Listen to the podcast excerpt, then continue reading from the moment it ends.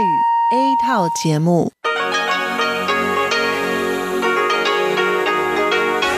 ที่นี่สถานีวิทยุเรดิโอไต้หวันอินเตอร์เนชันแนล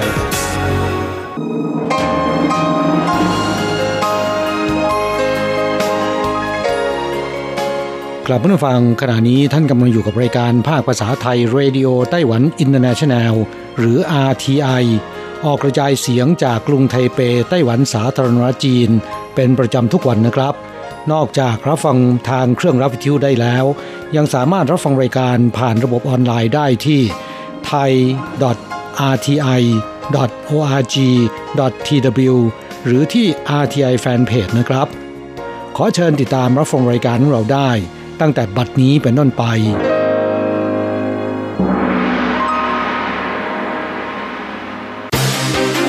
ลำดับแรก ขอเชิญติดตามรับฟัง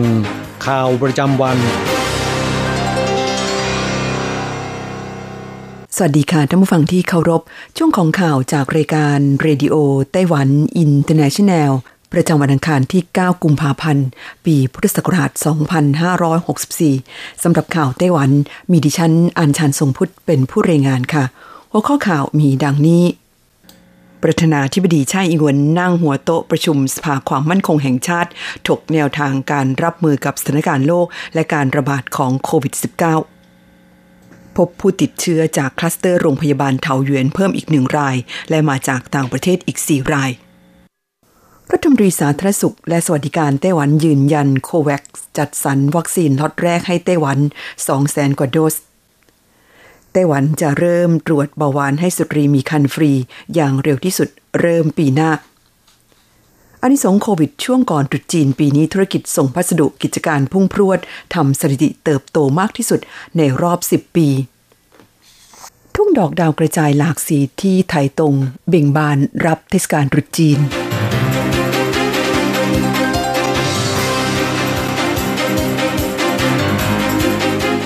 ต่อไปเป็นรายละเอียดของข่าวค่ะ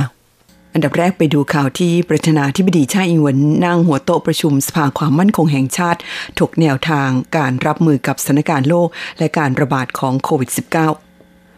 เช้าวันที่ 9 กุมภาพันธ์นี้ ประธานาธิบดีชาอิงหวนผู้นำไต้หวันสาธารณจีน ได้เป็นประธานการประชุม เจ้าหน้าที่ระดับสูงของสภาความมั่นคงแห่งชาติ ณทำเนียบประธานาธิบดี โดยมีเจ้าหน้าที่ระดับสูงของหน่วยงานรัฐบาลเข้าร่วมหารือ และวิเคราะห์เกี่ยวกับแนวทางการรับมือกับความผันผวนของสถานการณ์โลก สถานการณ์ความสัมพันธ์ระหว่างสองฝั่งช่องแคบไต้หวัน ความสัมพันธ์ระหว่างไต้หวันกับสหรัฐ และสถานการณ์การแพร่ระบาดของโรคติดเชื้อไวรัสโคโรนา 2019 หรือโควิด -19 หลังเสร็จสิ้นการประชุมประธานาธิบดีไชาอิงหวนได้แถลงต่อสาธารณชนว่า สันติภาพและความมั่นคงในช่องแคบไต้หวัน ได้ถูกยกระดับจากปัญหาความสัมพันธ์ระหว่างสองฝั่งช่องแคบไต้หวัน กลายเป็นประเด็นในภูมิภาคอินโดแปซิฟิก และเป็นจุดรวมความสนใจของทั่วโลกแล้วอย่างไรก็ดีไต้หวันจะทำรงไว้ ซึ่งความสัมพันธ์อันแน่นแฟ้นกับประเทศต่างๆ ต่อไป จึงขอให้ประชาชนวางใจได้ ผู้นำไต้หวันกล่าวว่าในช่วงกว่าหนึ่งปีที่ผ่านมา เรือรบและเครื่องบินทหารของจีนเข้ามาก่อกวนไต้หวันทั้งทางทะเลและทางอากาศ ยิ่งไปกว่านั้นยังรุกล้ำเข้าสู่เขตแสดงตนเพื่อการป้องกันภัยทางอากาศของไต้หวันด้วย การเคลื่อนไหวดังกล่าวไม่เป็นผลดีต่อสันติภาพ และความมั่นคงในภูมิภาคในปัจจุบันสำหรับการเผชิญหน้ากับความผันผวนของสถานการณ์ในภูมิภาค ไต้หวันจะต้องยกระดับแสนยนุภาพในการป้องกันตนเองให้เข้มแข็งขึ้น เพื่อรับมือกับความท้าทายทางการทหารในทุกรูปแบบ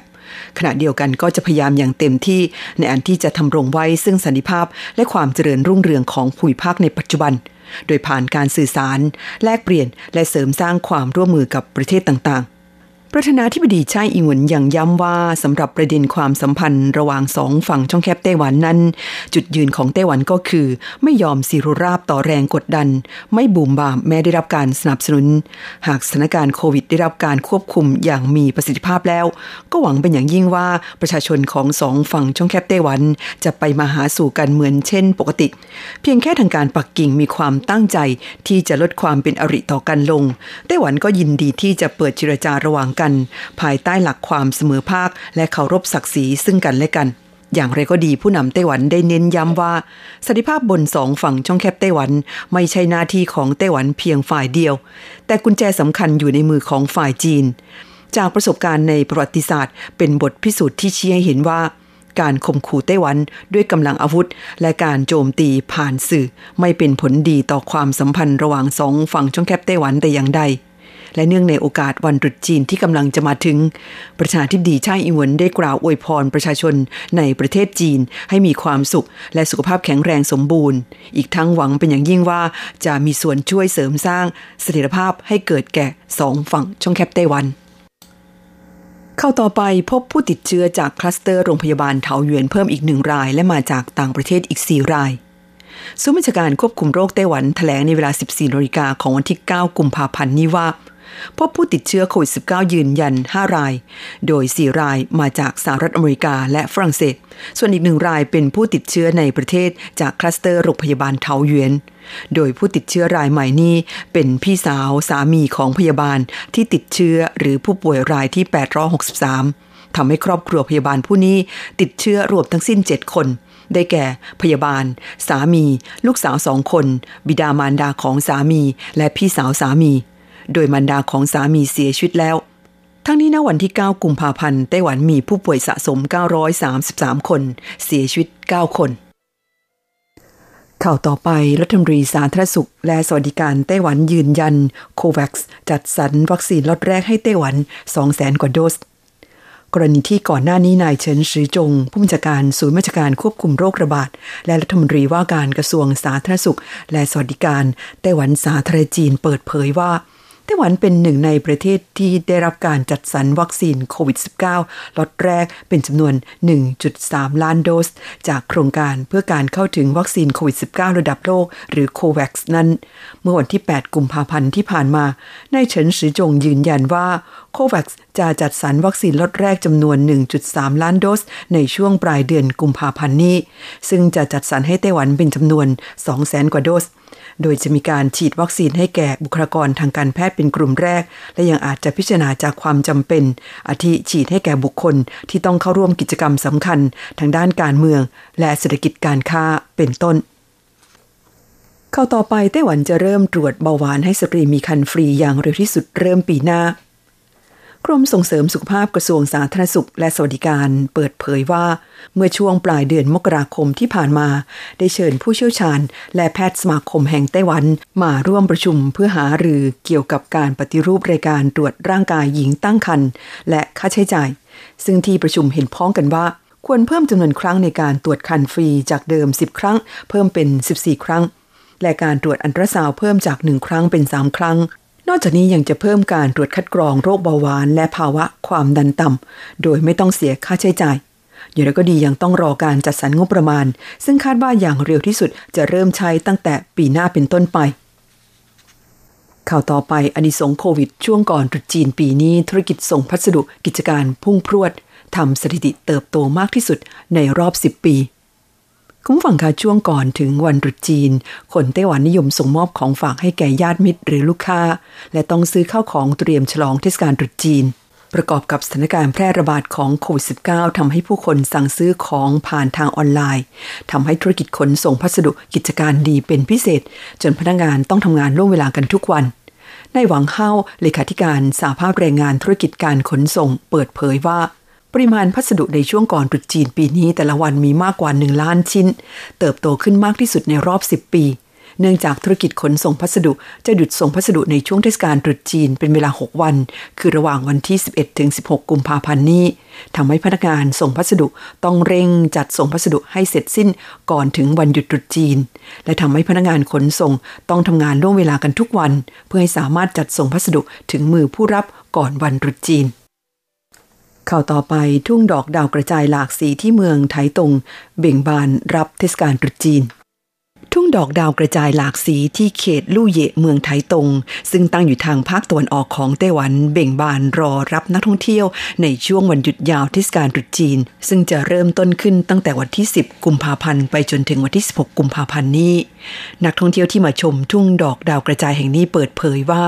ช่วงที่โควิดยังไม่ทุเลาลง ไปเที่ยวชมทุ่งดอกไม้ ซึ่งเป็นสถานที่ท่องเที่ยวกลางแจ้งตามธรรมชาติทำให้จิตใจเบิกบานขึ้น ทุ่งดอกดาวกระจายหรือดอกคอสมอสที่ปลูกในไต้หวันส่วนใหญ่จะปลูกในนาข้าว หลังจากที่ชาวนาเก็บเกี่ยวข้าวนาปีเรียบร้อยแล้ว และจะออกดอกเบ่งบาน รับเทศกาลตรุษจีนพอดีนายเฉินหงจง สมาชิกเทศบาลเมืองไทตง กล่าวเชิญชวนประชาชน เดินทางไปเที่ยวชม ดอกดาวกระจายในเมืองไทตง ที่จะปลูกในพื้นที่ที่ถูกโอบล้อมด้วยภูเขาเขียว จึงสวยงามเป็นพิเศษ อย่างไรก็ดีเพื่อการรับมาตรการป้องกันโควิด ช่วงวันหยุดยาวเทศกาลตรุษจีน จะมีการควบคุมจำนวนคนด้วยท่านฟังค่าที่ท่านรับฟังจบลงไปแล้วนั้นเป็นช่วงของข่าวไต้หวันประจำวันนี้นำเสนอโดยดิฉัน อัญชันทรงพุทธค่ะ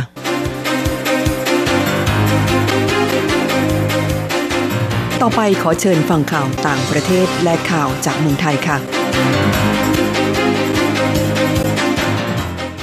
สวัสดีครับคุณผู้ฟังที่รักและเคารพทุกท่านครับสำหรับในช่วงของข่าวต่างประเทศและข่าวจากเมืองไทยในวันนี้ ก็มีผมกฤษณัยสายประพาสเป็นผู้รายงานนะครับ ซึ่งเราก็มีข่าวที่น่าสนใจดังต่อไปนี้ครับครับข่าวแรกนั้นเป็นข่าวจากเมียนมานะครับ ซึ่งก็เกิดการรัฐประหารตั้งแต่ต้นเดือนกุมภาพันธ์ที่ผ่านมา ซึ่งจนถึงขณะนี้ก็เป็นวันที่ 9 แล้วนะครับ แล้วก็มีการประท้วงกันแบบที่เรียกว่าดาวกระจายทั่วประเทศในเมียนมาเลยทีเดียวนะครับ ซึ่งในส่วนที่ชายแดนไทยกับเมียนมานะครับทางด้านแม่สอดจังหวัดตากนั้น ปรากฏว่าสถานการณ์การชุมนุมของม็อบ 3 นิ้ว สู้กับรัฐประหารของชาวเมียนมาในหลายพื้นที่ โดยเฉพาะที่จังหวัดเมียวดี ซึ่งตั้งอยู่ตรงข้ามกับอำเภอแม่สอด มีการประกาศเคอร์ฟิวกดดันการประท้วงของประชาชนมากขึ้น โดยตั้งแต่เมื่อคืนนี้นะครับเมียนมานั้นได้ประกาศเคอร์ฟิวห้ามออกนอกที่พักทั่วประเทศ และห้ามรวมกลุ่มเกินกว่า 5 คน ตั้งแต่ 2 ทุ่มถึงตีสี่ของวันรุ่งขึ้น ตั้งแต่วันที่ 8 กุมภาพันธ์ที่ผ่านมาครับขณะที่เมียวดีนั้นมีพื้นที่ใกล้กับแม่สอดจังหวัดตากมากที่สุด ประชาชนนั้นก็ยังคงออกมาขับไล่พลเอกอาวุโส มินอ่องหล่าย ผู้นำสูงสุดของกองทัพเมียนมาพร้อมคณะที่ทำการก่อรัฐประหารล่าสุดวันนี้ยังคงมีประชาชน กลุ่มนักเรียนนักศึกษาจำนวนมากครับออกมาจากบ้าน พร้อมกับป้ายข้อความเรียกร้อง ปล่อยตัวนางองซานซูจี มุขมนตรีของเมียนมา แล้วก็ให้ปล่อยตัวประธานาธิบดีของเมียนมาคืออูวินมิน เดินทางไปตามท้องถนนนะครับไปกดดันอย่างที่ว่าการจังหวัดเมียวดี ตามสถานที่ราชการที่สำคัญต่างๆ รวมทั้งบริเวณถนนเชิงสะพาน ฝั่งมิตรภาพไทยเมียนมาแห่งที่หนึ่งในฝั่งพม่าอีกด้วยครับ ครับในเวลาเดียวกันนะครับตำรวจเมียนมานั้นก็ยังคงใช้กระบองและก็โล่รวมทั้งปืนประจำกาย ที่เดินกดดันให้กลุ่มม็อบนั้นยุติการชุมนุม แต่กลุ่มม็อบต่อต้านรัฐประหารก็กระจายไปตามท้องถนน จับกลุ่มประท้วงเป็นหย่อมๆ จนสร้างความปวดเสียนเวียนกล้าวให้กับบรรดาเจ้าหน้าที่เป็นอย่างมากทีเดียวครับ ขณะที่บริเวณตลาดริมเมย และหน้าบริเวณสะพานมิตรภาพไทยเมียนมาบ้านริมเมยอำเภอแม่สอด ก็มีการนำของแรงงานเมียนมาแอบลักลอบ ถือป้ายประท้วงการก่อรัฐประหารในประเทศตนเอง โดยแจ้งว่าไม่มีโอกาสข้ามไปช่วยพี่น้อง ประท้วง เพราะสถานการณ์โควิด -19 กำลังระบาดนั่นเองครับ อีกข่าวหนึ่งเรามาดูเกี่ยวกับนายดอนปรมัตวินัยรองนายกรัฐมนตรีและรัฐมนตรีต่างประเทศของไทยนะครับได้เปิดเผยถึงกรณีคณะกรรมการบริหารงาน พื้นที่เขตเศรษฐกิจพิเศษ ทวายของสาธารณรัฐแห่งสหภาพเมียนมา แจ้งยกเลิกสัญญาสัมปทานโครงการเขตเศรษฐกิจ และท่าเรือน้ำลึกทวาย ของบริษัทอิตาเลียนไทยเดเวล็อปเมนต์จำกัด หรือ ITD นะครับว่ากระทรวงการต่างประเทศของไทยและเมียนมาได้หารือร่วมกัน เพื่อหาทางออกที่ดีสุดแล้ว ตั้งแต่ก่อนวันที่ 1 กุมภาพันธ์ แต่เมื่อเกิดรัฐประหารก็ต้องรอดูก่อนว่าจะดำเนินการอย่างไรต่อไปครับอย่างไรก็ตามเป็นหน้าที่ของกระทรวงต่างประเทศอยู่แล้ว ที่จะต้องให้ความช่วยเหลือภาคธุรกิจ ที่ไปลงทุนในต่างประเทศทุกธุรกิจ และดูแลผลประโยชน์ของประเทศชาติด้วยครับครับในดอนบอกว่าการยกเลิกสัญญานี้นั้น มีสัญญาณมาก่อนหน้านี้แล้ว ขณะนี้กำลังคุยให้ทุกอย่างเป็นประโยชน์กับทุกฝ่าย ส่วนสาเหตุการยกเลิกสัญญานั้นต้องถามบริษัทเพราะเขาเป็นผู้ลงทุน โดยโครงการทวายนั้นเป็นความร่วมมือของ 2 ประเทศ มีการสร้างถนนจากทวาย ไปยังบ้านผู้น้ำร้อนจังหวัดกาญจนบุรีมาหลายปีแล้ว และเมื่อมีโครงการพัฒนาเขตเศรษฐกิจพิเศษทางภาคตะวันออกหรือ EEC ของไทย ก็จะเชื่อมโยงมาที่ EEC ได้ด้วยครับ สุดท้ายเราไปดูเกี่ยวกับนายจุติไกรเลิกรัฐมนตรีการพัฒนาสังคมและความมั่นคงของมนุษย์ได้ระบุนะครับว่าความคืบหน้าในการแก้ไขปัญหาการจ่ายเบี้ยอย่างชีพ ผู้สูงอายุที่ซ้ำซ้อนว่า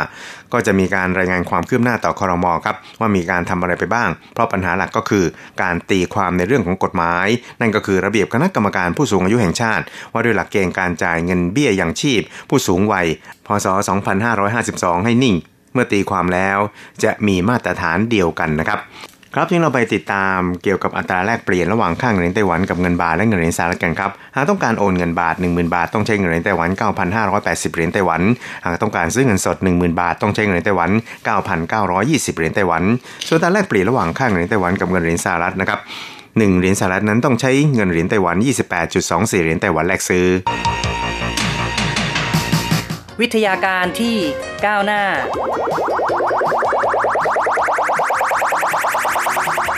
ชีวิตความเป็นอยู่ที่ทันสมัย อะไรที่ใหม่ ๆ ล้ำยุค ขอเชิญติดตามในไต้หวันไฮเทคดำเนินรายการโดย แสงชัย กิตติภูมิวงศ์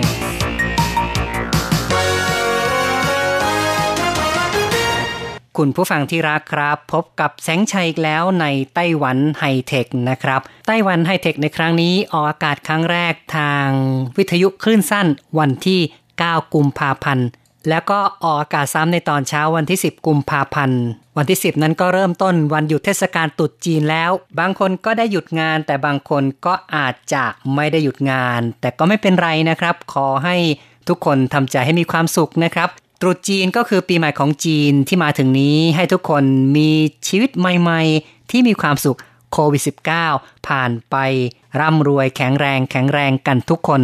สำหรับไต้หวันไฮเทคในครั้งนี้แสงชัยก็จะนำเอาเรื่อง 10 สตาร์ทอัพน่าสนใจของไต้หวันมาเล่าสู่กันฟังนะครับ กิจการสตาร์ทอัพนั้นก็เป็นกิจการที่มุ่งเน้นทางด้านเทคโนโลยี ในการสร้างผลิตภัณฑ์หรือว่าบริการต่างๆ ซึ่งเป็นสิ่งที่หลาย ๆ ประเทศให้การสนับสนุน เพราะว่าสตาร์ทอัพที่มีความแข็งแกร่งสามารถสร้างผลิตภัณฑ์ที่ดีได้นั้น อาจจะปฏิวัติวงการธุรกิจ หรือว่าชีวิตความเป็นอยู่คนแบบที่เรียกว่า disruption นะครับ ก็คือเป็นการเปลี่ยนแปลงแบบทำลายล้าง คือผู้ที่อยู่ในตลาดรายเก่านั้นอาจจะสูญหายไปกลายเป็นธุรกิจใหม่ของสตาร์ทอัพที่เข้ามาแทนที่และสตาร์ทอัพบางแห่งนั้นก็สามารถประสบความสำเร็จสร้างธุรกิจ เป็นมูลค่าหมื่นหมื่นล้าน กลายเป็นยักษ์ใหญ่ที่เรียกกันว่ายูนิคอร์นนะครับในครั้งนี้แสงชัยก็จะขอแนะนำให้รู้จักกับสตาร์ทอัพ2รายของไต้หวันก่อนนะครับ ซึ่งก็คือ Atgenomix ผู้พัฒนาการถอดรหัสพันธุกรรม และอีกบริษัทหนึ่งคือ Beseye ผู้พัฒนา AI จำแนกใบหน้าท่าทางบุคคล Atgenomix เป็นสตาร์ทอัพที่ทำการวิจัยค้นคว้าทางด้านรหัสพันธุกรรม เป็นบริษัทที่จัดตั้งโดยบุคคลในวงการไอทีสองคน ซึ่งก็คือจางมิงไถ และซูจงไฉ แต่เดิมทั้งสองคนนี้ก็ทำงานอยู่ในบริษัท Trend Micro นะครับ ซึ่งก็เป็นบริษัทที่พัฒนาโปรแกรมแอนตี้ไวรัสนั่นก็คือโปรแกรม PC c i l i n นะครับ หลายคนที่ใช้คอมพิวเตอร์ก็อาจจะเคยได้ใช้โปรแกรมแอนตี้ไวรัสนี้กันบ้างแล้วนะครับ PC c i l i n นั้นก็นับว่า เป็นโปรแกรมแอนตี้ไวรัสที่มีชื่อเสียงของไต้หวันนะครับ ทั้งสองคนนี้ก็ทำงานอยู่ในบริษัทเทนไมโครนี้ และก็เริ่มหันมาสนใจในเรื่องของการเรียงรหัสพันธุกรรมนะครับ ในปี 2015 ในเดือนเมษายน สาเหตุที่โปรแกรมเมอร์ทั้งสองคนนี้หันมาสนใจในเรื่องของรหัสพันธุกรรมก็เป็นเพราะว่าเขาได้พบกับ แพทย์ สาขาพันธุกรรมของมหาวิทยาลัยไต้หวันอีกคนหนึ่ง แล้วก็ศาสตราจารย์ สาขา วิศวกรรมเครื่องกลไฟฟ้า เทคโนโลยีชีวภาพ ของมหาวิทยาลัยแห่งชาติไต้หวันนะครับ มีการพูดถึงข้อจำกัดในเรื่องการจัดข้อมูลรหัสพันธุกรรมที่มีอยู่เป็นจำนวนมหาศาล โปรแกรมเมอร์ทั้งสองคนก็เลยตัดสินใจว่าจะใช้ประสบการณ์ของตนเอง ซึ่งมีความเชี่ยวชาญในเรื่องของ Data Mining Algorithm สามารถที่จะนำมาประยุกต์ใช้ในเรื่องของการเรียงลำดับรหัสพันธุกรรม ก็ถือเป็นการก้าวเข้าสู่เทคโนโลยีแขนงใหม่ ซึ่งทั้งคุณจางแล้วก็ทั้งคุณซูนี่ก็เรียกว่า เป็นคนที่ค่อนข้างจะมีความกล้าหาญนะครับ คือถ้าอยู่ในบริษัทเทนไมโครนั้น ก็อยู่ในคอมฟอร์ทโซนนะครับ ก็คือว่าอยู่ในพื้นที่ที่มีความสบายอยู่แล้วนะครับ อาชีพการงานก็ถือว่ามีรายได้สูง แล้วก็มีอาชีพที่มั่นคงอยู่แล้ว แต่ทั้งสองก็อยากจะเข้ามาท้าทายกับสิ่งใหม่ ๆ นะครับ จึงได้ตัดสินใจออกจากบริษัทก่อตั้งบริษัท AT Genomic ขึ้นมา การตรวจโรคด้วยพันธุกรรมเนี่ยนะครับ ก็ถือว่าเป็นโฉมหน้าใหม่ในด้านการแพทย์ ซึ่งเริ่มตั้งแต่มีการศึกษาเรื่อง DNA และความพยายามในการถอดรหัสพันธุกรรมของมนุษย์ในช่วงปี 1990 ผ่านมา 10 กว่าปีก็ถือว่ามีความก้าวหน้าอย่างมากจนกระทั่งมีองค์ความรู้ที่มากขึ้น และก็กล่าวได้ว่าประสบความสำเร็จในเรื่องความรู้ความเข้าใจเกี่ยวกับพันธุกรรมอย่างมากมาย ในช่วงปี 2002 ถึง 2003 ในอดีตนั้นเราก็จะเข้าใจกันว่าคนไข้จะมีความเกี่ยวข้องกับปัจจัยทางกรรมพันธุ์หรือว่าพันธุกรรมนั้น ต้องเป็นโรคที่ถ่ายทอดกันมาในครอบครัว ซึ่งส่วนใหญ่เป็นโรคที่พบน้อย คนก็ไม่ค่อยสนใจเท่าไหร่ แต่ความพยายามในการถอดรหัสพันธุกรรมสำเร็จขึ้นนะครับ ก็มีนักวิจัยนำเอาข้อมูลเหล่านี้ ไปใช้ในการศึกษาโรคต่างๆ ซึ่ง ก็ไม่เพียงแต่โรคที่ถ่ายทอดทางพันธุกรรมเท่านั้น แต่ก็ศึกษาพบโรคที่พบบ่อยทั่วไป อย่างเช่น โรคติดเชื้อ โรคเรื้อรังทั้งหลาย รวมถึงมะเร็งด้วย องค์ความรู้เกี่ยวกับการถอดรหัสพันธุกรรมของมนุษย์ ก็ทำให้เกิดการพัฒนาเทคโนโลยีในการถอดรหัส ซึ่งความก้าวหน้าที่เพิ่มมากขึ้นนั้นก็ทำให้เทคโนโลยีในการถอดรหัส มีค่าใช้จ่ายที่ถูกลงมาก ถ้าย้อนไปในปี 1990 ซึ่งเป็นจุดเริ่มต้นของการค้นคว้าในเรื่องรหัสพันธุกรรมนั้น การถอดรหัสของคนหนึ่งคนเนี่ยอาจต้องลงทุนเป็นเงินระดับพันล้านเหรียญสหรัฐนะครับ หรือคิดเป็นเงินบาทนี่ก็เรียกว่าเป็นมูลค่านับแสนบาททีเดียว แต่ว่าเดี๋ยวนี้เทคโนโลยีก็มีความก้าวหน้ามากขึ้น คอมพิวเตอร์สามารถทำงานได้เร็วขึ้น วิเคราะห์ได้เร็วขึ้น จึงสามารถ ถอดรหัสพันธุกรรมของคนหนึ่งคนด้วยเวลาเพียงแค่เดือนเดียวเท่านั้น และค่าใช้จ่ายก็เพียงแค่ไม่กี่หมื่นบาทเท่านั้น ซึ่งก็ถือว่าราคานั้นถูกลงมาก เทคโนโลยีมีการพัฒนาไปอย่างรวดเร็ว ปัจจุบันจึงมีการวิจัยค้นคว้า แล้วก็ทำให้ได้ทราบความรู้ใหม่ ๆ เกี่ยวกับปัจจัยการเกิดโรคนะครับที่เกี่ยวข้องกับพันธุกรรม เป็นข้อมูลที่สามารถนำไปใช้วินิจฉัยในการรักษาผู้ป่วยได้ ถ้าจะว่าไปแล้วรหัสพันธุกรรมนั้นก็เหมือนกับพิมพ์เขียวของมนุษย์ เป็นข้อมูลที่กำหนดว่าเซลล์ อวัยวะ ร่างกายของเรา มีลักษณะอย่างไรทำงานอย่างไร ซึ่งก็มีการกำหนดเป็นรหัสขึ้นมา ซึ่งก็เป็น DNA มีลักษณะแทนที่ด้วยอักษรเรียงต่อกัน ในมนุษย์นั้นก็จะมีประมาณ 300 ล้านอักษร แล้วแต่ตำแหน่งนะครับ ก็จะมีอักษรที่นำมาเรียงกันทั้งหมดก็ เป็นไปได้แค่ 4 แบบคือใช้ ATCG นะครับ เพราะฉะนั้นข้อมูลลำดับอักษรทั้งหมดนั้น ก็เป็นข้อมูลของแต่ละคน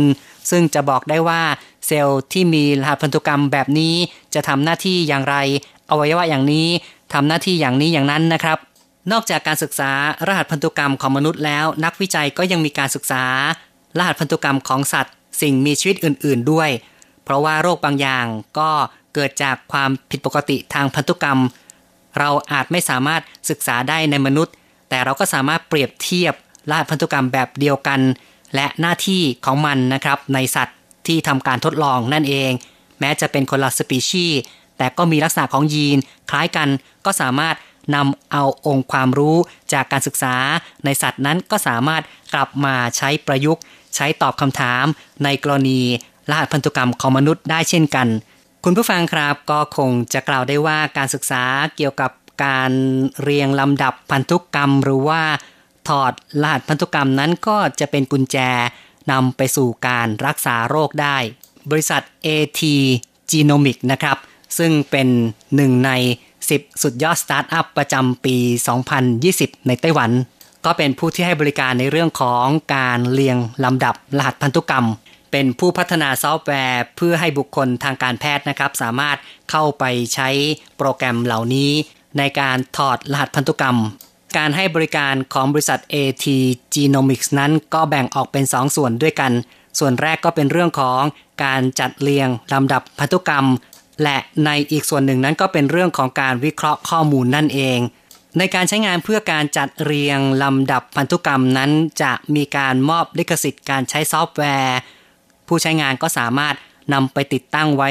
ในคอมพิวเตอร์ฮาร์ดแวร์ของตน แต่ว่าในส่วนการประมวลข้อมูลก็จะต้องส่งเข้าไปประมวลในส่วนของระบบคลาวด์ของทางบริษัท ก็จะมีการจัดทำรายงานที่มีคุณภาพออกมาให้แก่ผู้ใช้งาน คุณผู้ฟังครับต่อไปเราก็มารู้จักกับสตาร์ทอัพอีกรายหนึ่งนะครับ Best Eye นะครับซึ่งใช้เทคโนโลยี AI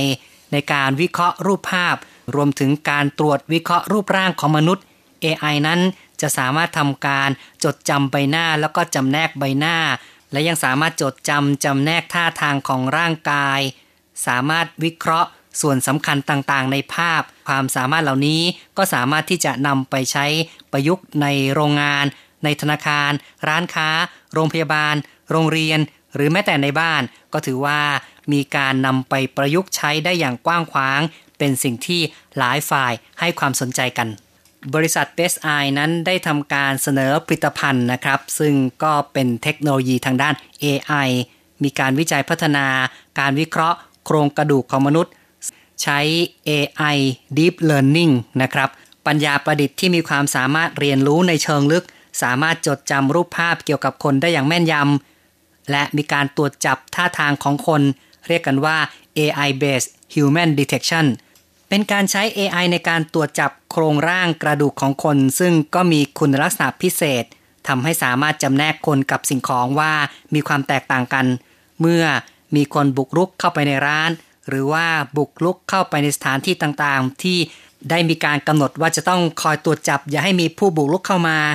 ระบบก็จะทำการแจ้งเตือน ก็อย่างเช่น การรถไฟของญี่ปุ่นนั้นได้ร่วมมือกับบริษัท Best Eye ใช้เทคโนโลยีเช่นนี้เนี่ยนะครับในการป้องกันอุบัติเหตุการฆ่าตัวตาย ก็คือเมื่อมีคนบุกรุกเข้าไปบริเวณ รางรถไฟก็จะมีการแจ้งเตือน ก็จะสามารถหยุดขบวนรถไฟได้ ก็เป็นการลดสถิติ การฆ่าตัวตาย ป้องกันการฆ่าตัวตาย บนรางรถไฟได้ บริษัท Best Eye นั้นยังมีการพัฒนาเทคโนโลยีการจำแนกใบหน้า เรียกว่า AI based facial recognition นะครับ ก็เป็นการจับรูปร่างใบหน้าของผู้คนนะครับ คือ AI นั้นจะสามารถทำการวิเคราะห์ภาพใบหน้าของคนได้ว่าเป็นผู้ชายเป็นผู้หญิง มีอายุเท่าไรนะครับ เป็นต้น ซึ่งก็จะใช้ในการวิเคราะห์พฤติกรรม ความเคยชินของผู้บริโภค ก็สามารถนำมาใช้ในร้านค้านะครับ เป็นการเก็บข้อมูลลูกค้าที่เข้าไปในร้าน ก็จะทำให้ผู้ประกอบการเนี่ยรู้ว่า มีคนเข้ามาในร้านเป็นคนประเภทไหนกลุ่มไหนนะครับ จะได้ทำการตลาดได้สอดคล้องกับความต้องการของลูกค้า หรือจะใช้เทคโนโลยี การจำแนกใบหน้าหรือว่าการจดจำใบหน้า เพื่อเป็นการตรวจตราแล้วก็ป้องกันไม่ให้ผู้บุกรุกเข้าไปในสถานที่ ที่ห่วงห้ามนะครับ ป้องกันผู้ที่จะบุกรุกเข้ามาในบ้านเป็นต้นนะครับ ก็หมายความว่าถ้าเกิดว่าเจอใบหน้าของบุคคลที่ไม่ใช่เจ้าของบ้าน หรือว่าคนที่อาศัยในบ้าน บุกรุกเข้ามาเนี่ยระบบก็สามารถแจ้งเตือนได้ นี่ก็เป็นเรื่องของการรักษาความปลอดภัยอย่างหนึ่ง นอกจากเทคโนโลยีทั้งสองอย่างข้างต้นแล้วทางบริษัท Best Eye นั้นก็ยังมีเทคโนโลยีที่เรียกกันว่า การจดจำท่าทางร่างกายของคน หรือ AI based posture analysis ซึ่งก็จะใช้ในการวิเคราะห์โครงกระดูกโครงร่างของคน วิเคราะห์ท่าทาง การประยุกต์ใช้เทคโนโลยีในแขนงนี้ บริษัทเรือนเป่าของไต้หวันนะครับ ก็มีการนำมาใช้ในศูนย์ดูแล ผู้สูงอายุในโรงพยาบาล จะใช้ในการตรวจจับดูว่าผู้ที่กำลังมอนิเตอร์อยู่เนี่ยนะครับ เกิดอุบัติเหตุหรือเปล่า ผู้สูงอายุเนี่ยล้มลงหรือไม่ ถ้าล้มลงนะครับ ระบบก็จะเตือนทันที เพื่อให้มีการรักษาพยาบาลได้อย่างทันท่วงที อีกส่วนหนึ่งนะครับ เทคโนโลยีอีกอย่างหนึ่งก็เรียกกันว่าเป็นเทคโนโลยี ตรวจจับส่วนสำคัญในรูปภาพ เรียกว่า AI based video summary นะครับ ก็สามารถที่จะหาจุดไฮไลท์จุดเด็ด ๆ ในภาพวิดีโอนะครับ เพื่อ นำมาประมวลรวบรวมเอาไว้ ทั้งนี้ทั้งนั้นเนี่ยผู้ใช้งานก็สามารถที่จะตั้งกล้องมอนิเตอร์ หรือว่ากล้องวิดีโอเอาไว้ตลอดเวลา จะตั้งเอาไว้ตลอดวัน 24 ชั่วโมงก็ได้ และเมื่อถึงเวลาเนี่ยก็ให้ AI ทำการวิเคราะห์ว่า ในภาพที่ถ่ายมานั้น มีจุดไหนที่สำคัญ ควรที่จะนำมาประมวลเพื่อใช้ประโยชน์ เป็นการลดแรงงานของคนนะครับ ที่ต้องมาคอยดูภาพเป็นเวลานานๆ ดูแล้วก็ตาเบลอ หาไม่เจออีกต่างหากนะครับ แต่ถ้าว่าใช้ AI เนี่ย AI ก็จะสามารถตรวจจับได้ว่าช่วงไหนน่าจะเป็นช่วงสำคัญที่ควรจะเก็บรวบรวมเอาไว้ คุณผู้ฟังครับ การแนะนำบริษัทสตาร์ทอัพของไต้หวัน 2 รายในวันนี้ เห็นทีต้องขอยุติลงกรอย่าลืมกลับมาพบกับไต้หวันไฮเทคในครั้งต่อไป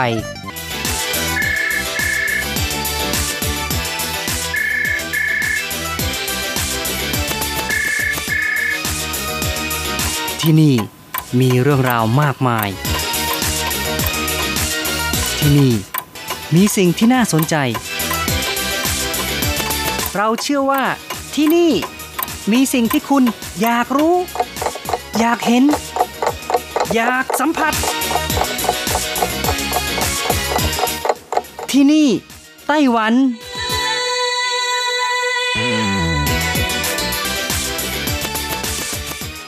สวัสดีค่ะ คุณผู้ฟังพบกันอีกแล้วค่ะ ในช่วงเวลาที่นี่ไต้หวันกับรจรัสยนสุวรรณพร้อมกับเนื้อหาสาระดีๆ ที่เกี่ยวข้องอยู่ในไต้หวันนำมาเล่าสู่กันฟัง ประจำทุกสัปดาห์ สัปดาห์นี้เช่นกันค่ะ มีเรื่องราวดีๆ เกี่ยวกับอีกทางเลือกผลไม้อร่อยของไต้หวันนั่นก็คือ ท้อหวานค่ะ ซึ่งตอนนี้ไต้หวันพัฒนาท้อหวานสายพันธุ์ใหม่ ชื่อว่าซิ่งเถานะคะ มีรสชาติ หวาน เนื้อไม่เละ สีเหลืองอาราม คล้ายผลแอปริคอตนะคะนำมาเล่าสู่กันฟังค่ะ ลูกท้อภาษาจีนก็จะเรียกกันว่าเถาจื่อนะคะ และลูกท้อที่ปลูกในไต้หวันส่วนใหญ่ก็มีรสหวานฉ่ำแล้วก็เนื้อนิ่ม เพราะฉะนั้นก็จะเรียกกันว่าซุยมี่เถา หวานแบบน้ำผึ้งเลยนะคะ ส่วนภาษาอังกฤษก็จะเรียกกันว่าพีชนะคะ เป็นผลไม้เมืองหนาวที่คาดว่ามีถิ่นกำเนิดอยู่ในจีนนะคะ มีเปลือกสีส้มอมชมพู แล้วก็มีขนอ่อนๆ ปกคลุมทั่วผลค่ะด้านในก็มีเนื้อสีขาวหรือว่าสีเหลืองแล้วแต่สายพันธุ์นะคะ รสชาติอร่อย มีกลิ่นหอมหวานเฉพาะตัว จัดอยู่ในกลุ่มผลไม้เมล็ดแข็งที่มีเมล็ดเดียวขนาดใหญ่อยู่ตรงกลางผล เช่นเดียวกับประเภทเหมย ลูกพลัมแอปริคอตเชอร์รี่ หรือว่าสักุระเป็นต้นนะคะ อย่างไรก็ตามค่ะ ลูกท้อพื้นเมืองของไต้หวันนั้นก็มีผลเล็กนะคะ เนื้อน้อยแล้วก็รสชาติไม่ค่อยอร่อยเท่าไหร่ จึงนิยมนำมาดองหรือว่าแปรรูปเป็นท้อแช่อิ่ม หรือทำเป็นแยม แต่ว่าต่อมานะคะ ก็มีการพัฒนาแล้วก็นิยมนำไปปลูกในต่างประเทศมากมาย ซึ่งสายพันธุ์ที่พัฒนาแล้วก็มีผลขนาดใหญ่ อร่อยฉ่ำน้ำและปลูกในไต้หวันด้วย ให้ผลผลิตสูง มีรสชาติและคุณภาพที่ดีกว่าพันธุ์ดั้งเดิมเสียด้วยค่ะ แล้วก็สามารถกินเป็นผลสดได้ หลังจากนั้นก็มีการเปลี่ยนมาเรียกชื่อท้อพันธุ์ดีนี้ว่าพีชนะคะ ตามภาษาอังกฤษ เพราะฉะนั้นกล่าวได้ว่าท้อและพีชนั้นเป็นผลไม้ชนิดเดียวกันค่ะ อย่างไรก็ตาม ท้อบังเอิญนะคะ ไปพ้องกับเสียงคำว่า ท้อแท้อันนี้ไม่ค่อยจะดีนะคะ ฟังแล้วไม่ค่อยจะมงคลค่ะสำหรับคนทั่วไปเท่าไร ยิ่งคนจีนมีความเชื่อว่า ท้อนั้นเป็นสัญญลักษณ์ของการมีอายุยืนยาว รวมทั้งช่วยป้องกันสิ่งที่ไม่ดีทั้งหลาย และนอกจากนี้แล้วพีชหรือว่าท้อก็ยังเป็นผลไม้เมืองหนาวยอดฮิตเป็นที่รู้จักแพร่หลาย ถือเป็นราชินีผลไม้เมืองหนาวที่เป็นรองจากแอปเปิลเลยทีเดียว เพราะฉะนั้นเราก็มักจะเรียกกันว่าลูกพีชเป็นส่วนใหญ่นะคะสำหรับในไต้หวันค่ะถือว่ามีท้อหวานหรือว่า水蜜桃ปลูกกันหลายสายพันธุ์ด้วยกัน ฤดูกาลที่มีท้อหวานเยอะๆนะคะ ก็จะอยู่ในช่วงเดือนกรกฎาคม แหล่งปลูกที่สำคัญก็ได้แก่ลาลาซันของนครเทาหยวน เจียนซือของเมืองซินจู และหลีซันของนครไถจงเป็นต้นค่ะ หากแบ่งตามพื้นที่เพาะปลูกก็สามารถแบ่งออกเป็นสองประเภทด้วยกันก็คือประเภทที่ปลูกบนภูเขาสูง และประเภทที่ปลูกในที่ราบค่ะ สุยมีเถาที่ปลูกบนภูเขาสูงนั้นก็จะมีผลผลิตช่วงเดือนกรกฎาคม เนื่องจากว่าท้อหวานเป็นผลไม้เขตอบอุ่น ที่เหมาะในการปลูกบนพื้นที่สูงเหนือระดับน้ำทะเลนะคะ ส่วนท้อหวานที่ปลูกในที่ราบก็จะมีผลผลิตประมาณเดือนพฤษภาคม ก่อนหน้านิดหน่อยนะคะ สายพันธุ์ที่พบเห็นทั่วไปก็ได้แก่ชุนมี่เซียมี่ หงอี้และเถียนซินเป็นต้นค่ะ ซึ่งร้วนแต่มีรสหวาน แต่ว่าผลจะเล็กกว่าท้อหวานที่ปลูกบนภูเขาสูง อย่างไรก็ตามล่าสุด สถาบันวิจัยทางการเกษตรของไต้หวันนะคะ ก็ได้พัฒนาลูกพีชหรือท้อหวานสายพันธุ์ใหม่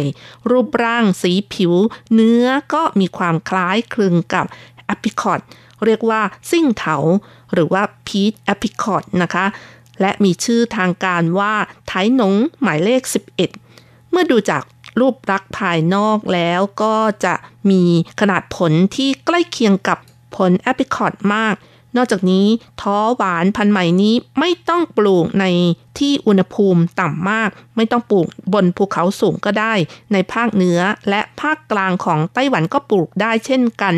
ผลท้อมีคุณภาพดี ไม่เละไม่บอบช้ำง่าย ทนต่อการกระแทกระหว่างขนส่งได้ด้วยค่ะทั้งนี้ทั้งนั้นนะคะอพิคอตก็เป็นผลไม้ที่มีถิ่นกำเนิดในจีนเช่นกัน จากนั้นก็มีการแพร่หลายไปสู่อิตาลีอังกฤษ ปัจจุบันแหล่งปลูกอพิคอตที่สำคัญก็ยังคงอยู่ที่จีน มีอยู่ที่ออสเตรเลียสหรัฐ นิวซีแลนด์ แอฟริกา สามารถกินเป็นผลไม้สด ทำแอปริคอตในน้ำเชื่อม ใส่สลัดผลไม้ หรือว่าโยเกิร์ตก็ได้ หรือจะทำเป็นแยมผลไม้ หรือตากแห้งก็ได้ เป็นผลไม้เขตอบ อุ่นที่ต้องปลูกในพื้นที่อุณหภูมิต่ำอากาศแห้ง ขนาดของผลก็ใกล้เคียงกับท้อหวานนะคะ ผลกลมมีร่องกลางผลอย่างชัดเจนเลยค่ะ เปลือกบางมีขนลักษณะคล้ายกำมะหยี่ปกคลุมอยู่ ผลสีเหลืองเนื้อแห้งแน่นรสเปรี้ยว สีน้ำตาล แต่อย่างไรก็ตามแอปริคอตก็ไม่เหมาะที่จะปลูกในสภาพแวดล้อมของไต้หวัน เพราะว่าไต้หวันนั้นมีสภาพอากาศที่ค่อนข้างชื้นนะคะ แม้จะปลูกบนภูเขาสูง แต่ว่าแต่ว่าเมื่อออกผลแล้วจะแตกปลีกง่าย เพราะฉะนั้นไม่มีการปลูกในเชิงพาณิชย์ และประจวบเหมาะนะคะในเวลาต่อมาสถาบันวิจัยการเกษตรของไต้หวันนำพีชหรือท้อหวานสายพันธุ์ของบราซิล และรัฐฟลอริดาของสหรัฐ ผสมพันธุ์กันหลังคัดเลือกพันธุ์แล้ว สามารถปลูกในพื้นที่ราบของไต้หวัน แล้วก็มีรูปร่าง หน้าตา สีเหลือง และเนื้อก็ยังเหลืองคล้ายกับแอปริคอตมาก เพราะฉะนั้นก็เลยตั้งชื่อว่าซิ่งเถาก็คือพีชแอปริคอตนั่นเองค่ะ มีขนาดน้ำหนักผลเฉลี่ย 86 กรัมนะคะ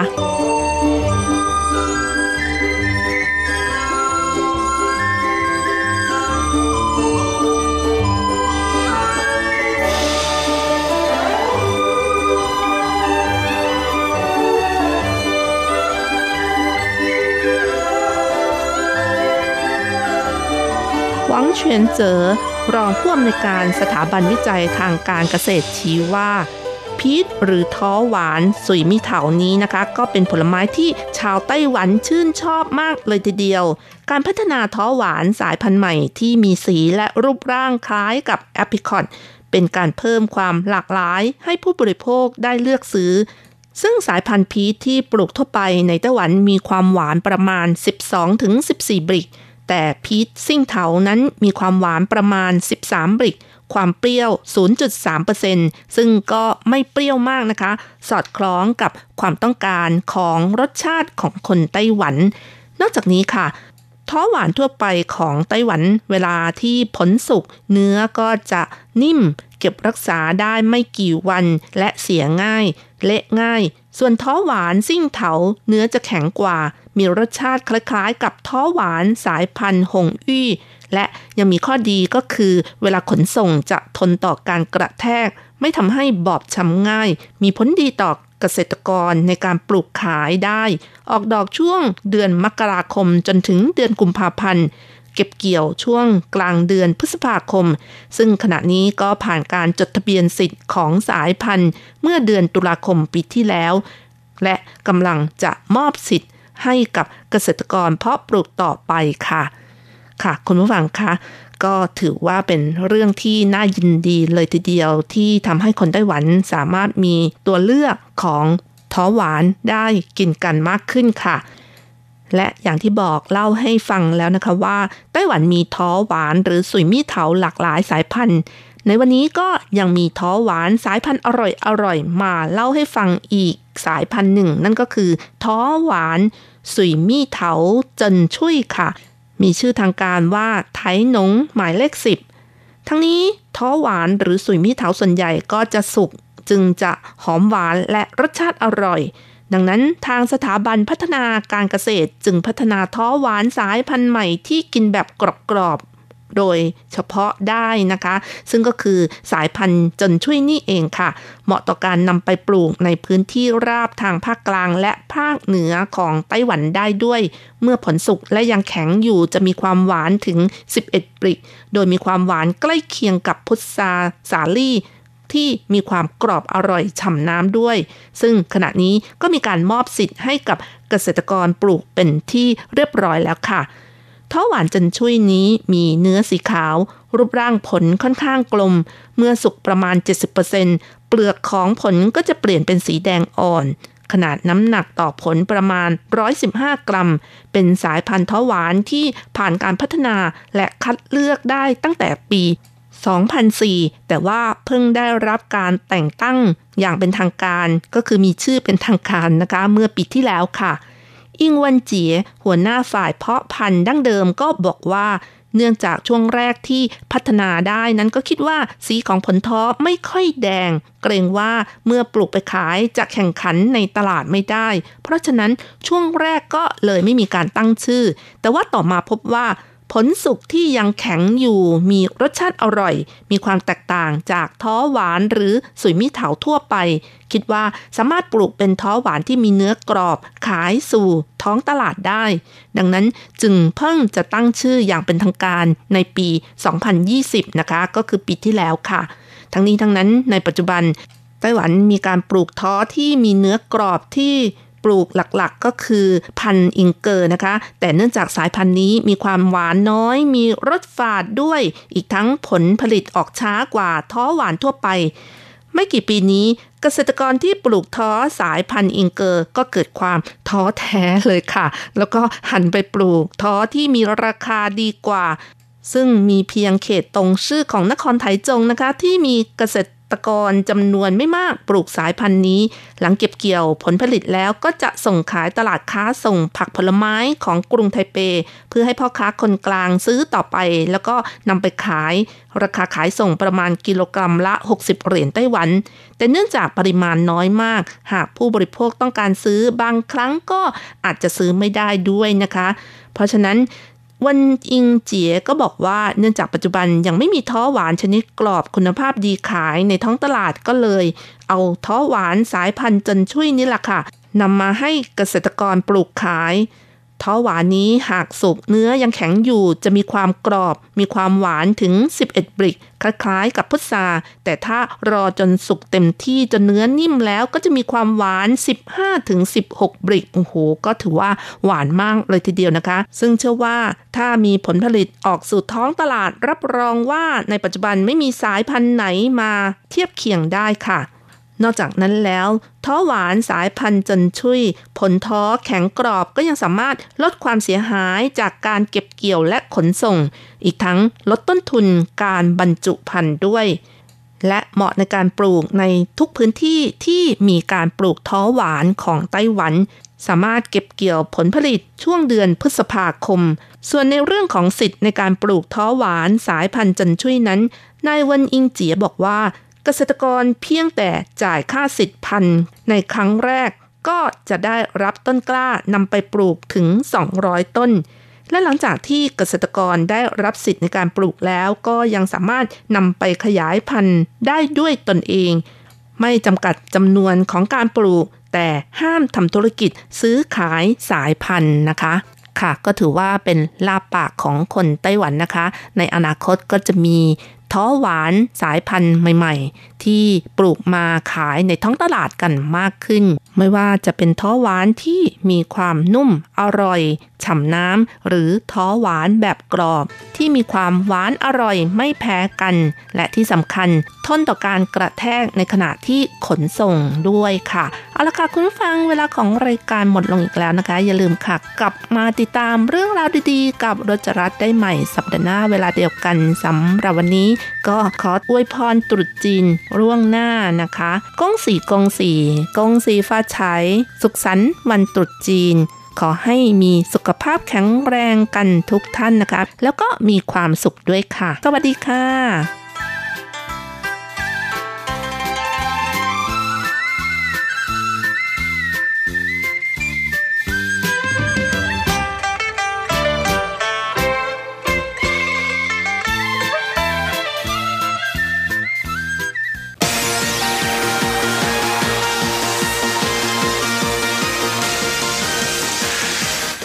เป็นข่าว ทุกเรื่องที่เป็นกระแสในสังคมไต้หวัน เราจะจับมาเล่าให้คุณฟังทุกสัปดาห์ที่ RTI ผ่านมุมมองของคนรุ่นใหม่ กับรายการมิติใหม่ไต้หวัน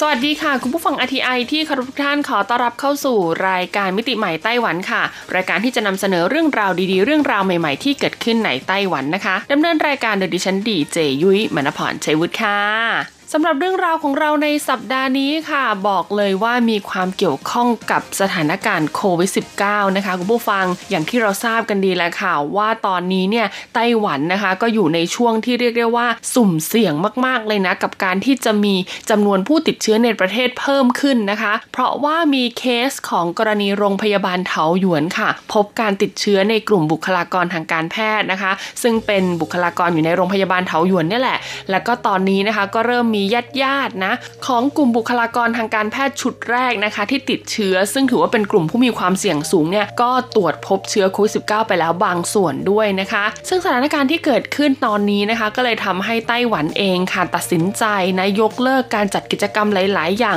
ในช่วงเทศกาลตรุษจีนรวมถึงช่วงก่อนเทศกาลตรุษจีนด้วยนะคะ ซึ่งก็ต้องคอยเฝ้าติดตามกันอย่างใกล้ชิดเลยนะคุณผู้ฟัง ว่าหลังจากสิ้นสุดเทศกาลตรุษจีนแล้วเนี่ยสถานการณ์เกี่ยวกับโรคโควิด -19 ในไต้หวันจะเป็นอย่างไรต่อไปนะคะ ซึ่งหนึ่งกิจกรรมค่ะที่ถูกประกาศเรียบร้อยแล้วนะคะ ว่าจะยกเลิกการจัดงานก็คือเทศกาลโคมไฟไต้หวันนั่นเองค่ะ ซึ่งปกติแล้วนะคะ เทศกาลโคมไฟไต้หวันเนี่ยจะเป็นงานประจำปีที่ยิ่งใหญ่มากๆ แล้วก็จะมีผู้คนจากทั่วไต้หวันเลยทีเดียวค่ะ ไปชื่นชมความงดงามของโคมไฟที่ประดับประดากันอยู่นะคะ ซึ่งปีนี้นะคะ เจ้าภาพที่จัดงานก็คือเมืองซินจูนั่นเองค่ะ แต่ด้วยความที่เกิดสถานการณ์แบบนี้นะคุณผู้ฟังก็เลยทำให้ทางเมืองซินจูกับในส่วนของกรมการท่องเที่ยวไต้หวันกระทรวงคมนาคม ที่เป็นเจ้าภาพร่วมกันค่ะ ตัดสินใจออกมาประกาศยกเลิก การจัดงานเทศกาลโคมไฟไปเรียบร้อยแล้วนะคะ เขาให้เหตุผล 3 อย่างด้วยกันค่ะ ก็คือเรื่องราวของการควบคุมฝูงชนนะคะ ที่เดินทางมาจากทุกสารทิศทั่วไต้หวันเนี่ยยากมากๆเลยทีเดียวนะ แล้วก็ส่วนใหญ่เนี่ยเวลาเดินทางมาก็จะใช้ระบบขนส่งสาธารณะด้วยนะคะ ซึ่งก็ทำให้เจ้าหน้าที่เนี่ยอาจจะต้องทำงานหนักมากขึ้น แล้วก็อาจจะเกิดเป็นช่องโหว่ได้ รวมไปถึงเรื่องราวของการรับประทานอาหารค่ะคุณผู้ฟังในสถานที่จัดงานนะคะ ซึ่งก็ต้องบอกเลยว่าแน่นอนนะว่ามีงานเทศกาลแบบนี้ค่ะ การขายอาหารก็เป็นสิ่งที่ขาดไม่ได้ใช่ไหมคุณผู้ฟัง จะห้ามไม่ให้กินอาหารก็เป็นไปไม่ได้นะคะ แต่จะควบคุมให้คนกินอาหารอยู่ในกฎระเบียบเนี่ยก็ยากเช่นเดียวกันนะ เพราะอย่างที่บอกก็คือคนมาจากร้อยพ่อพันแม่เลยทีเดียวนะคะ และสุดท้ายก็คือกรณีที่ผู้ประกอบการค่ะ ซึ่งมีโรงงานอุตสาหกรรม หรือว่ามีบริษัทเนี่ยอยู่ในนะคะอุทยานวิทยาศาสตร์เทคโนโลยีซินจูหรือว่านิคมอุตสาหกรรมซินจูเนี่ยเขาก็เกรงว่าพนักงานของเขาหากไปร่วมงานเนี่ยนะคะ ก็มีความเสี่ยงสูงมากต่อการจะติดเชื้อโควิด -19 ได้ แล้วก็ถ้าเกิดว่ามีการแพร่เชื้อขึ้นมาจริงๆเนี่ยก็จะเป็นการแพร่ระบาดในชุมชนด้วยนะคุณผู้ฟัง ดังนั้นค่ะนอกเหนือจากเทศกาลโคมไฟที่ยกเลิกไปแล้วนะคะ หลายเมืองค่ะที่เตรียมจะจัดกิจกรรมในช่วงตรุษจีนเนี่ยก็ยกเลิกเกือบ 80%แล้วนะคุณผู้ฟังโดยเฉพาะตลาดค่ะตลาดตรุษจีนนะซึ่งแต่ละเมืองเนี่ยเขาก็จะมีแหล่งนะคะที่ขายของช่วงเทศกาลตรุษจีนต่างๆ กันไป ต่างก็พากันออกมายกเลิกการจัดงานเรียบร้อยแล้วนะคะ เพราะว่าการจัดตลาดเนี่ยแน่นอนว่าจะต้องมีคนไปกระจุกตัวกันเป็นจำนวนมาก ซึ่งก็ยากต่อการควบคุมนั่นเองค่ะ และไม่เพียงแต่การจัดงานในระดับเมืองเท่านั้นนะคุณผู้ฟังการจัดงานเลี้ยงประจำปีอย่างเวยหยาค่ะ ซึ่งแน่นอนว่าหลาย ๆ คนเนี่ยตั้งตารอมาก ๆ นะ เพราะว่าในการจัดเวยหยาเนี่ยก็จะมีทั้งการแสดงการจับรางวัล แล้วก็มีอาหารอร่อย ๆ ให้รับประทานนะคะ ปีนี้ต้องบอกเลยว่าหลายบริษัทยกเลิกการจัดเวยหยาค่ะ โดยเฉพาะบริษัทขนาดใหญ่นะคะ ซึ่งเมื่อไม่มีการจัดเทศกาลเวยหยาค่ะ ก็ต้องบอกเลยว่าเขาก็มีการชดเชยให้กับพนักงานนะ บางบริษัทก็แจกเป็นหงเปานะคะ แจกเป็นคูปอง gift voucher ต่างๆนะคะ ให้พนักงานเนี่ยสามารถนำไปใช้จับจ่ายช่วงเทศกาลตรุษจีนได้ ดังนั้นในสัปดาห์นี้ค่ะยุ้ยก็มีอีกหนึ่งเรื่องราวที่เกี่ยวข้องกับเวยหยาหรือว่างานเลี้ยงประจำปีช่วงตรุษจีนนี่แหละค่ะ เพราะว่าเมื่อไม่มีการจัดงานเลี้ยงนะคะ ช่วงเทศกาลตรุษจีน เพราะโควิด -19 แบบนี้ หลายบริษัทรวมถึงกลุ่มคนทำงานนะคะ สร้างปันจุนี่แหละเขาก็รู้สึกเสียดายมากๆค่ะ เขาก็เลยมีการจัดทำผลสำรวจค่ะ 10 เหตุผลที่น่าเสียดาย เพราะปีนี้ไม่มีการจัดเวยหยานะคะ มาดูกันดีกว่าว่ากลุ่มคนทำงานเนี่ยเขารู้สึกเสียดายอะไรบ้างนะคะ เมื่อไม่มีการจัดงานเลี้ยงประจำปี wow wow wow สำหรับเหตุผลอันดับ 10นะคะที่เขารู้สึกว่าถ้าไม่มีการจัดเวยหยาเนี่ยสิ่งที่น่าเสียดายที่สุดก็คือการประกาศเรื่องราวของการเพิ่มเงินเดือน หรือการปรับเงินเดือนค่ะ เพราะว่าหลายบริษัทนะคะ เนื่องจากว่าการจัดงานเลี้ยงประจำปีเนี่ยพนักงานนะคะ ตั้งแต่ระดับแบบว่าลูกจ้างจนถึงระดับผู้บริหารเนี่ยก็จะมีโอกาสได้มารวมตัวกันถูกไหมดังนั้นนะคะ บางบริษัทเนี่ยก็จะมีการชี้แจงผลประกอบการ มีการพูดถึงปีหน้านะคะ นโยบายอ่านะเราจะดำเนินการของบริษัทเนี่ยไปในทิศทางไหนค่ะ ดังนั้นพอไม่มีการจัดเวรยานะคะ โอกาสที่จะทราบเรื่องราวเหล่านี้ก็คือน้อยลงนะ ก็เลยรู้สึกว่าเสียดายมากๆ อันดับที่ 9 ค่ะก็คือเรื่องราวของการได้ดูการแสดงนะคะของระดับผู้นำอ่านะเพราะปกติแล้วเนี่ยนะคะในช่วงเวลาทำงานเนี่ยคนไต้หวันนะคนที่เป็นผู้นำเนี่ยเขาก็จะมีการรักษามาตรรักษาภาพพจน์อ่าเพื่อสร้างความน่าเชื่อถือให้ลูกน้อง ลูกน้องลูกจ้างเนี่ยรู้สึกมีความเกรงกลัวถูกไหมแต่ช่วงงานเลี้ยงประจำปีแบบนี้ค่ะ ก็จะเป็นช่วงที่เขาเนี่ยจะได้มา entertainนอ่านะมาสร้างความสนุกสนานร่วมกับลูกน้องนะคะเพราะเป็นงานแห่งความสุขอ่านะก็เลยนะคะมีการที่รู้สึกเสียดายนิดหน่อยที่ปีนี้เนี่ยจะไม่ได้ชมการแสดงของระดับผู้บริหารนั่นเองนะคุณผู้ฟัง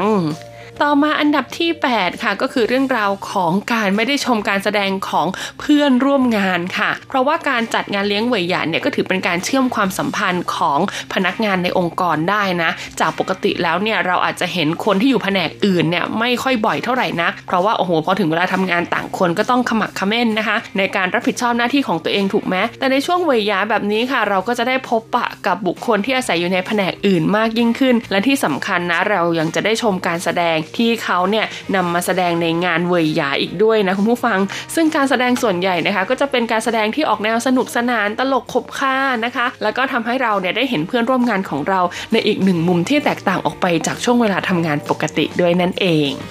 ต่อมาอันดับที่ 7 ค่ะ ก็คือความเสียดายที่จะไม่ได้เล่นเกมต่างๆ ในช่วงเทศกาลตรุษจีนนะคุณผู้ฟัง เพราะว่าการจัดงานเลี้ยงเหวยหยาค่ะ นอกจากการแสดงแล้วนะก็ยังจะมีการเล่นเกมด้วยค่ะ ซึ่งการเล่นเกมเนี่ยไม่ใช่เล่นไปเฉยๆนะ เป็นการเหมือนแข่งขันจริงจังนะคะ เพราะว่าจะมีของรางวัลมอบให้สำหรับผู้ที่ชนะในเกมด้วย บางครั้งการเล่นเกมเนี่ยเล่นแบบเดี่ยวก็มีการเล่นแบบหมู่ก็มีนะ นอกเหนือจากการได้รับรางวัลแล้วค่ะ ก็ยังถือเป็นการประสานความสามัคคีของบุคคลในแต่ละแผนกอีกด้วย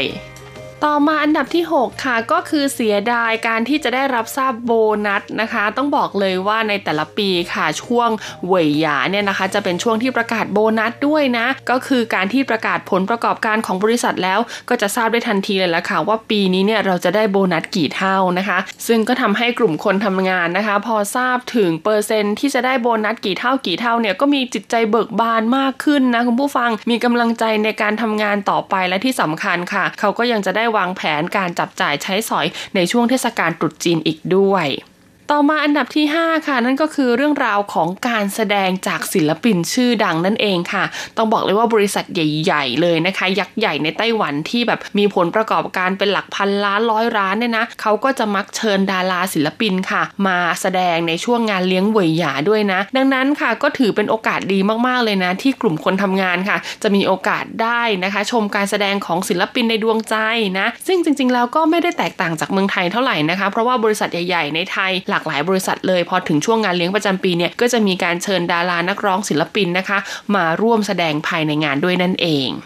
ต่อมาอันดับที่ 4 ค่ะ ก็คือเรื่องราวของความเสียดายเหล้าที่จะรับประทานไม่หมดค่ะ ในช่วงงานเลี้ยงหวยหยาเนี่ยนะคะเขาก็จะมีการนำเอาเครื่องดื่มถูกไหมยกกันมาเป็นลังๆเลยนะ ทั้งเครื่องดื่มที่มีแอลกอฮอล์แล้วก็ไม่มีแอลกอฮอล์ค่ะ ซึ่งต้องบอกเลยว่าเมื่อสั่งซื้อมาแล้วนะคะ เหล่าปั่นส่วนใหญ่ก็จะใจปั้มค่ะ ถ้าเกิดว่าดื่มไม่หมดเนี่ยนะก็จะสามารถให้พนักงานเนี่ยหิ้วกลับบ้านได้ ซึ่งต้องบอกเลยว่าอย่างไวน์หรือว่าเหล้าเนี่ยนะ ต่ำๆเลยขวดหนึ่งก็2 3 0 0เลยนะคุณผู้ฟัง ดังนั้นบางบริษัทนะคะ พนักงานส่วนใหญ่ขับรถมาเขาก็จะไม่กล้าดื่มเยอะกันถูกไหมดังนั้นก็จะทำให้แอลกอฮอล์เหล่านี้เหลือ พอเหลือเสร็จปุ๊บเขาก็จะหอบหิ้วกลับบ้านไป แล้วก็เอาไปฉลองต่อกับครอบครัว ในช่วงเทศกาลตรุษจีนได้นั่นเอง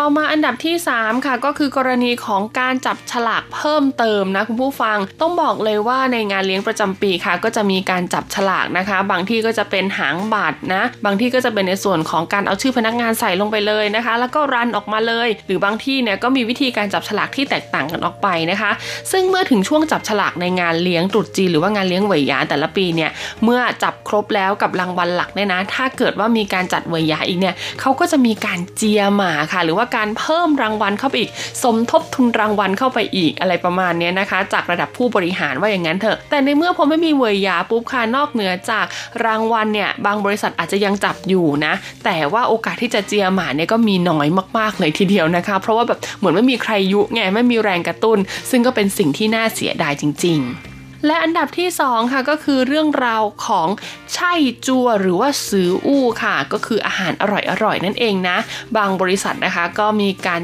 จ้างเหมาโต๊ะจีนค่ะมาจัดภายในบริษัทเลย แต่บางบริษัทเนี่ยเขาก็จะจองร้านอาหารนะคะ ต้องเรียกได้ว่าเป็นร้านอาหารจีนอย่างดีเลยทีเดียวนะคะ ซึ่งเมนูอาหารที่นำมาเสริมเนี่ยก็ต้องบอกว่าส่วนใหญ่โต๊ะหนึ่งก็ประมาณ 8,000 ขึ้นไปทั้งนั้นเลยนะ แล้วก็มีทั้งปลาไก่หมูต่างๆนะคะ อาหารต้องบอกเลยว่าเยอะมากผู้ฟังในงานเลี้ยงเวยหยาและส่วนใหญ่ก็จะรับประทานกันไม่หมดด้วย เพราะทุกคนก็จะสนุกสนานกับกิจกรรมที่เกิดขึ้นนะคะ ดังนั้นเมื่ออาหารรับประทานไม่หมดก็จะสามารถห่อกลับไปรับประทานที่บ้านได้ค่ะ ซึ่งสิ่งนี้ก็เป็นสิ่งที่กลุ่มคนทำงานเนี่ยรู้สึกเสียดายอ่านะแหมจะได้แบบมีลาบปากซะหน่อยพอไม่มีการจัดเวยหยาหรืองานเลี้ยงปีใหม่เนี่ยลาบปากตรงนี้ก็หายไปเลยละค่ะ และสุดท้ายอันดับหนึ่งค่ะ ที่คนทำงานรู้สึกเสียดายมากๆ เพราะไม่มีเวยยาหรือไม่มีงานเลี้ยงประจำปีนะคะ ก็คือเรื่องราวของการจับฉลากของขวัญนนั่นเอง ต้องบอกเลยละค่ะว่าหลายบริษัทนะคะ พอตัดสินใจไม่จัดงานเลี้ยงเวยยาปุ๊บเนี่ยการจับฉลากของขวัญก็หายไปด้วยค่ะ คุณผู้ฟังอาจจะกลายร่างมาเป็นของฝากของที่ระลึก ซึ่งมีมูลค่าน้อยกว่ารางวัลที่ใช้ในการจับฉลากงานเลี้ยงปีใหม่ค่ะ ก็เลยทำให้กลุ่มคนทำงานเนี่ยรู้สึกเสียดายมากๆนะ เพราะอะไรนะคะบางบริษัทนะคุณผู้ฟังเขาจับฉลากของขวัญเนี่ยไม่ใช่แบบเงินแค่หมื่นสองหมื่นนะบางคนเป็นแสนบางคนแบบจับเป็น iPad MacBook โทรศัพท์มือถือบางคนนี่รถยนต์เป็นคันๆก็มีนะคุณผู้ฟังบางคนเนี่ยเป็นแพ็กเกจทัวร์นะคะ ไปเที่ยวตามที่ต่างๆนะโห ราคาไม่ธรรมดาเลยทีเดียวนะคะ บางคนเนี่ยเอากระเป๋าแบรนด์เนมมาจับฉลากก็มีนะ ซึ่งแต่ละบริษัทเนี่ยก็มีของรางวัลที่ต้องบอกเลยว่า เป็นแรงบันดาลใจของพนักงานหลาย ๆ คนนะคะ แตกต่างกันออกไปค่ะ แต่พอไม่มีเวยยาปุ๊บเนี่ยก็ต้อง้องบอกเลยว่าค่อนข้างเงียบเหงาเลยละค่ะ ไม่มีโอกาสได้รุ้นจับรางวัล ลุ้นว่าเราจะเป็นคนดวงดีในปีนี้หรือเปล่าด้วยนะคะ ซึ่งหนึ่งในคนที่ลุ้นนะคะ ว่าปีนี้เราจะเป็นคนดวงดีหรือเปล่าก็คือดีเจยุ้ยนี่เองค่ะโอ้โหแต่ละปีเนี่ย RTI เขาก็จะมีการจัดเวยาเนาะรางวัลเวยาก็เป็นเงินสดจำนวนไม่น้อยเลยคุณผู้ฟัง ปีนี้นะยุ้ยไปอ่านดวงมาใช่ไหมเขาบอกว่าดวงยุ้ยเนี่ยจะดีมาก ยุ้ยก็คิดว่าหืมเวยาปีนี้เนี่ยยุ้ยต้องได้รางวัลแบบ1นถึงสนี่อันดับ1นถึงสต้องเป็นของเรา ปรากฏว่าพอมีประกาศออกมาว่า RTI ไม่จัดเวยาปุ๊บนี่โอ้โหหอเหี่ยวเลยนะคะ ดวงที่จะได้ลุ้นโชคจับเงินหมื่นคว้าเงินแสนเนี่ยก็หายวับไปกับตาเลยทีเดียวละค่ะ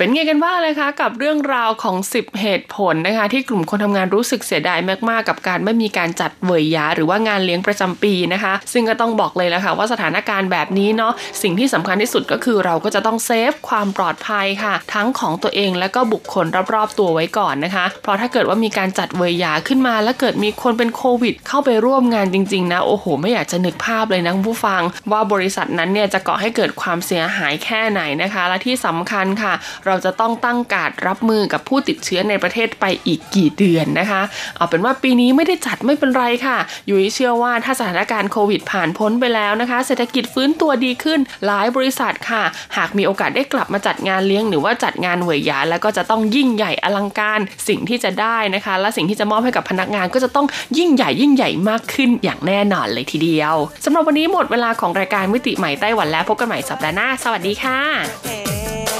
Thank.